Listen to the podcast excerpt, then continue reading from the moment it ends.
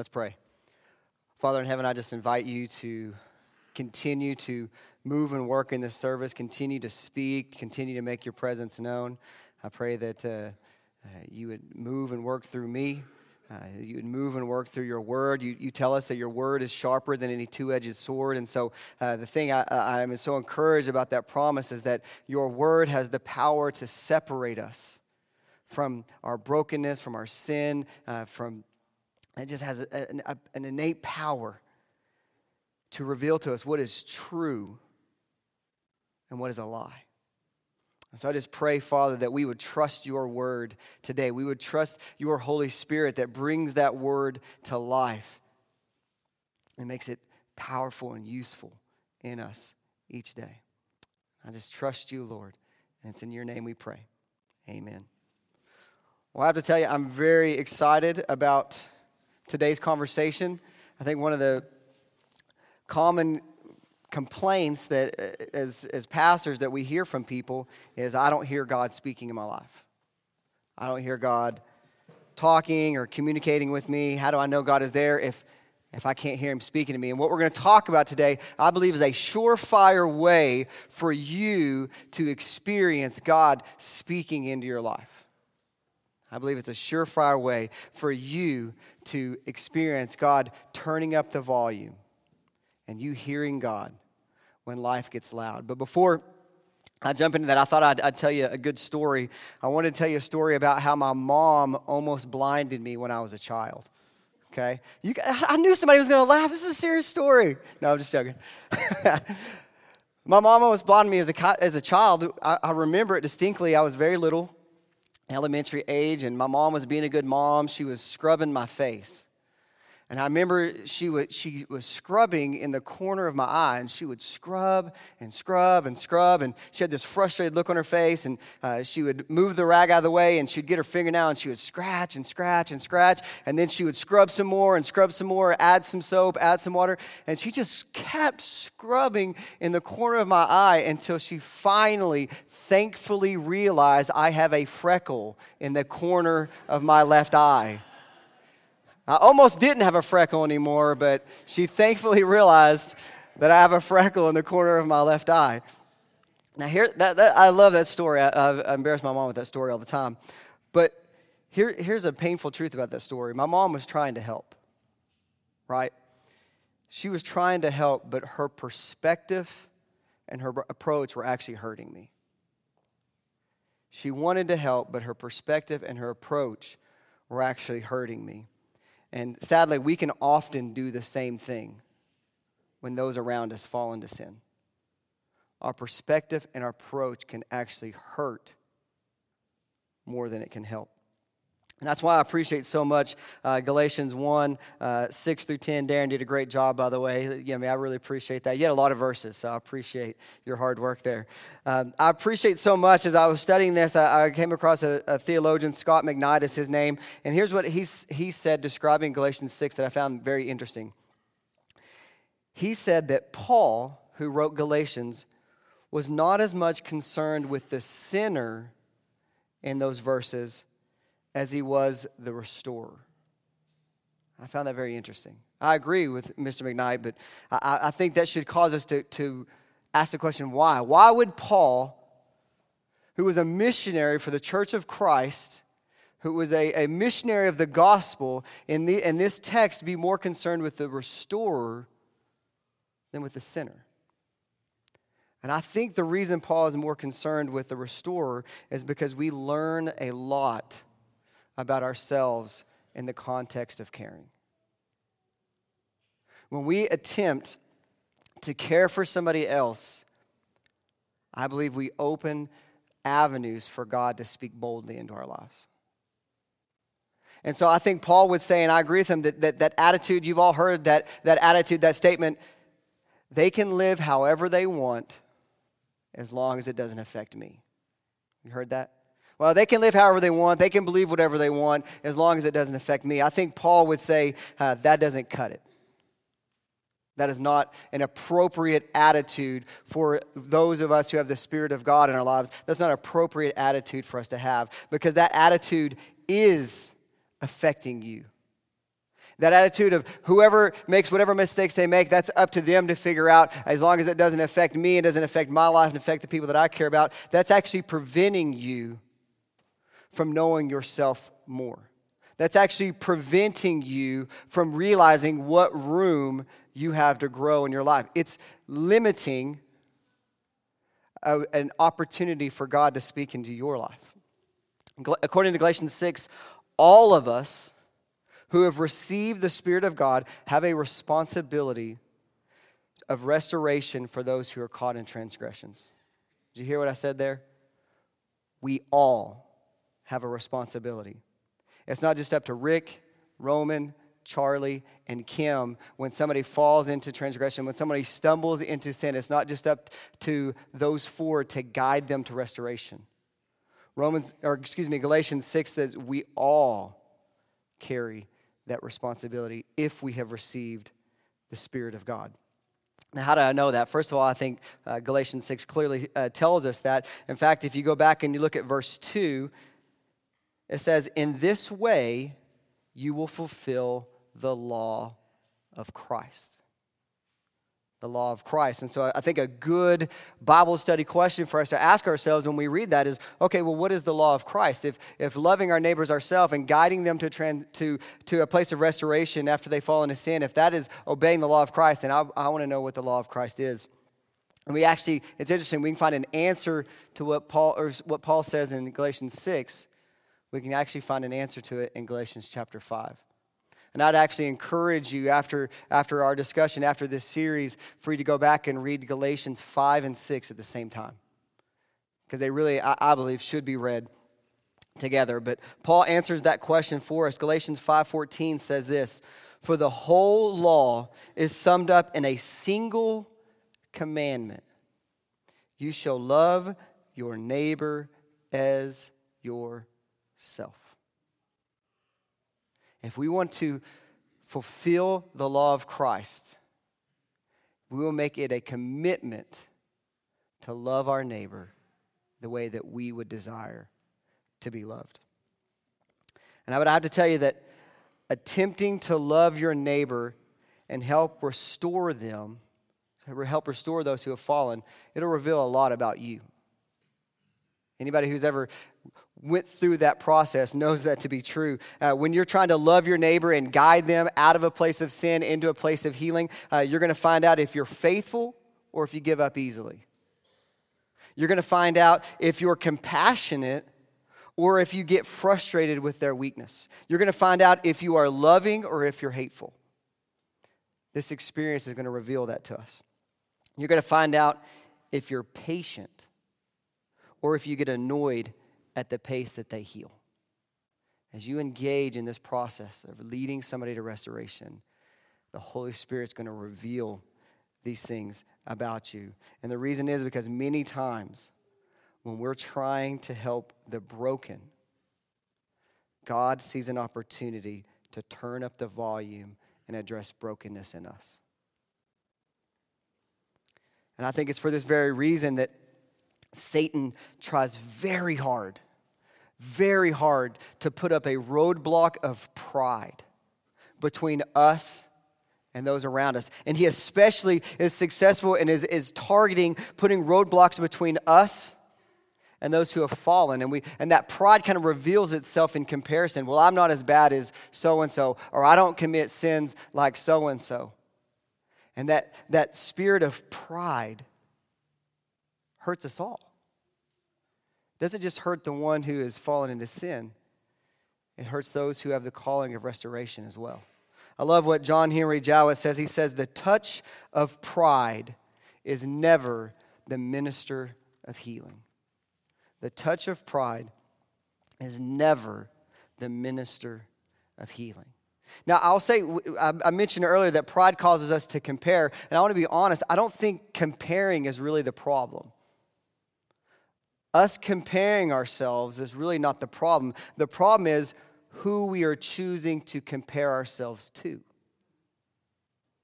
See, we fall into that temptation where pride trips us up as we start comparing ourselves to those around us. Oh, well, I'm doing pretty good. I've been to church four times this month, but old Johnny down the street, he was only here two times. I'm doing a lot better than he is. Sorry if your name's Johnny in here. I'm not talking to you, okay? Sorry about that. I should have used my own name. But we compare ourselves to those who have fallen. And so what does that do? It tells us, I'm okay because I'm not as bad as this person. I don't have any issues to worry about because at least I'm not doing this or that. But see, we're not called to compare ourselves to each other. We're called to compare ourselves to Christ.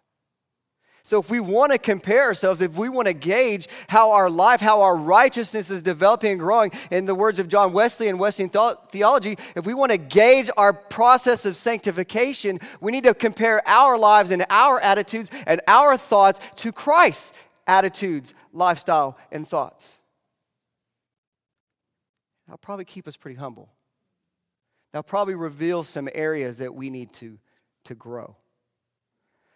That comparison should keep us compassionate and gracious to those who are struggling. And I want to warn you, I, this, this whole pride thing, this whole comparison thing, uh, it, it's not a, uh, it's usually not an overt thing. It's, you, you usually don't see Johnny coming down the street and be like, hey, Johnny, I'm better than you. That's not usually how it works. It's usually very covert. That's why it's so dangerous. Let me give you an example how I, I think this plays out a lot of times. I just want you to imagine all the lights in the sanctuary just went off. They're not going to if you're scared of the dark. It's not going to happen. Um, just imagine all the lights went off in the sanctuary. It's pitch black in here.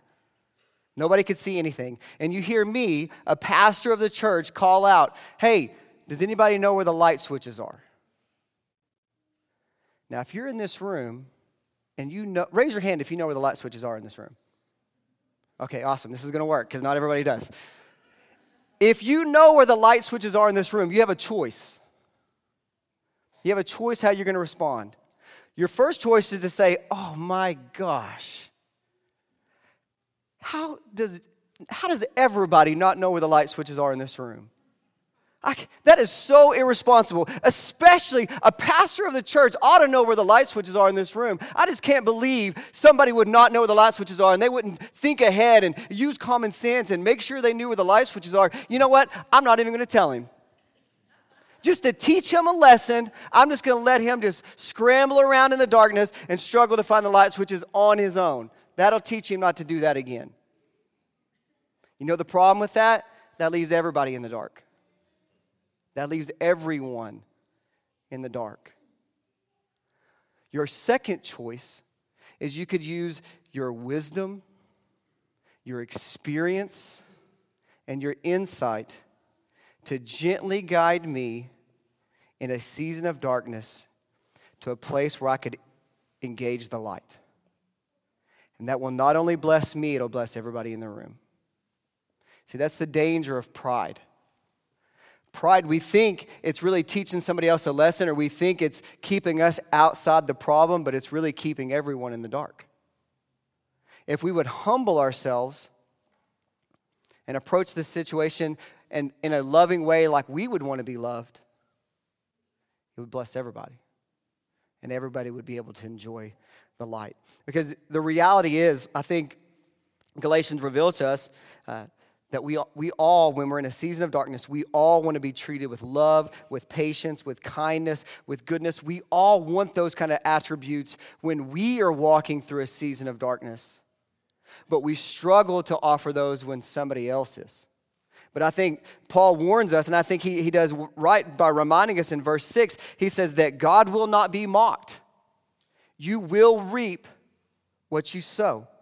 So, in other words, Paul is warning us whatever you scatter is what will be produced in your life.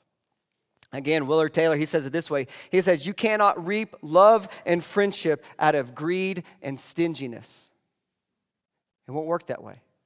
In, in, in, Galatians 5, Paul goes on to remind us what sowing to the flesh or sowing to our own selfishness, sowing to our own pride, that whole attitude of whatever they do is up to them, that's their problem, that's not my problem. Sowing to that type of perspective and that type of attitude it produces this. This is Galatians 5 19 through 21. It says, Now the works of the flesh are obvious fornication, impurity, licentiousness, idolatry, sorcery, enmities, strife, jealousy, anger, quarrels, dissensions, factions, envy, drunkenness, carousing, and things like these. So let me paraphrase that for you. Having that type of attitude leads to broken relationships and broken lives. Focusing on yourself and just what can benefit you leads to broken relationships and broken lives. But Paul doesn't just leave us there. He actually gives us something to aim towards, something to motivate us. Because he says that sowing to the Spirit, this is Galatians 5 22 and 23 says, by contrast. So looking at the ugly, by contrast, our other option is the fruit of the Spirit, which is love, joy, patience, kindness, generosity, faithfulness, gentleness, and self control. And he says, For such things there is no law. And so I just want you to think about that. When you're in a season of darkness, what do you want? You want love, you want joy, you want peace, you want patience. Paul is trying to tell us that if we want to reap love, if we want to reap love, we need to find opportunities to sow love into the lives of those who need it. If we want to reap joy in our lives, we need to make sure that we sow joy into the lives of others. And how many of you know that nothing will produce self control in us quite like guiding somebody else through the process of restoration? You know, that's why, uh, as we were talking about the sermon, that's, that's why so many people have such a profound connection, so, such a profound, that, that God speaks so deeply into their lives when they're on mission trips. There's nothing magical about the mission trip. The power is in the fact that a mission trip tends to cause us to be thinking of others. And we get our minds off of ourselves, and that creates an opportunity for God to speak very boldly into our lives. So as we seek to carry each other's burdens and serve one another and guide one another to restoration, God turns up the volume and He speaks into our own lives. Now, if you're in here and you think I've kind of been picking on the restorers in the room and ignoring all the sinners in the room, don't raise your hand, whichever one you think you are. Uh, this is a good time for you to say, What about the contradiction? Okay? Anybody want to say that so I can move on? Thank you. Thank you. I appreciate that. What about the contradiction? I don't know if you caught it, but there, there's a what appears to be a contradiction in verses 1 through 10. It has nothing to do with Darren. Darren did a great job. Darren said it right. But if you look, verse 2 says, commands us to bear one another's burdens, right? But verse 5 says, for all must carry their own loads. What? How can we carry each other's burdens, but everybody has to carry their own load? That, that just doesn't seem to make sense until we actually dig into uh, the, the original Greek words that Paul was using to describe uh, these two scenarios. The word that he used in verse 2, uh, it, it was used to denote or describe a crushing load, like a load that was too difficult for one person to manage. And that was really describing the guilt of sin the shame. See, as spiritual believers, we're called to help carry this weight for our brothers and sisters who have fallen into sin so they're not crushed, they're not overwhelmed by shame and guilt. We have a responsibility, those who have received the Spirit of God, to help bear that burden for one another. But the word that Paul used in verse 5, that was actually describing something more like a soldier's pack like a backpack. And so Paul was saying that, that all of us as individuals have been given the equipment and the responsibility to personally care for the health of our souls. And so, what Paul has beautifully done is he's revealed to us in his wordplay that the relationship between the individual and the community of believers is both and. It's both and. It's not just up to the church, and it's not just up to the individual. We need each other within the church to help bear the weight of guilt and shame when we sin And we need the church to gently, compassionately love us and guide us towards restoration. But Galatians 6 is very clear that we've also been equipped and we have the responsibility to care for the health of our own souls. And if you want some insight of what might be in that soldier's pack, what, what might be in that backpack to help you care for your own soul, I encourage you to read about the armor of salvation in Ephesians 6 10 through 18. That'll give you some insight about what equipment might be in that backpack. But essentially, life within a community of believers is a balance. It's a balance of personal responsibility and mutual accountability. It's a balance of personal responsibility and mutual accountability. We cannot expect, as individuals, we cannot expect the church to do everything for us. And as individuals, we can't do it all on our own. The individual needs the church, and the church needs the individual. And God is speaking and moving throughout the entire thing. So just imagine if, if you would engage in this process, you would literally be God's mouthpiece, speaking hope, peace, patience, kindness, goodness, self control, speaking those things in the life of a brother or sister who's struggling in the darkness. And all the while, that means that God is speaking those things into your life. So I just want you to, I just want to encourage you that one of the one of the I don't want to say easiest, one of the more obvious ways for you to allow God to speak into your life, or for you to engage in the lives of others, and focus on loving your neighbor as yourself. Now, as we wrap up, I, I want to address real quickly, I think this will come up in, in this conversation. I want to real quickly address a false statement that I think causes this whole process to malfunction. And that's this whole statement of God will never give me more than I can handle. That's a prideful lie. That's a very prideful lie. God will never give me more than I can handle, so that means I can do it all on my own, and I don't need anybody else. That's a prideful lie inspired by our enemy to keep us divided and comparing ourselves to one another. It is incorrect because that attitude of God will never give me anything more than I can handle that, that is essentially saying, I don't need God. We will always run into situations and circumstances that are more than we can handle. That's why we need God. That's why we need the church. I mean, if God would never give us anything more than we can handle, then why would Paul write Galatians 6 1 through 10 and challenge us to carry the crushing burden of shame and guilt for our brothers and sisters who are struggling? We will always run into circumstances that are beyond our, our own abilities and circumstances because we will always need God and we will always need the church. And so I just want to challenge you today uh, as, you, as you think about this. As we leave, I just want to encourage you to, to really search your own life and ask yourself this question Am I, am I ignoring personal responsibility? Am I expecting the church, my mom, my family, my spouse to do everything for me? Am I ignoring personal responsibility for my own, the health of my own soul? Or maybe you've got that part figured out, uh, but you're ignoring mutual accountability. Maybe you've, for a long time, uh, been able to ignore your responsibility with that attitude of like, well, whatever they do is up to them, and that's not my problem. Uh, that's their sin and their issue. Maybe you've ignored the fact that if you're a part of a, a community of believers, if you've received the Spirit of God, you have mutual accountability responsibilities. And in either one of those, I would say if you're struggling with either one, you, you need to be engaging in intentional development of relationships of trust.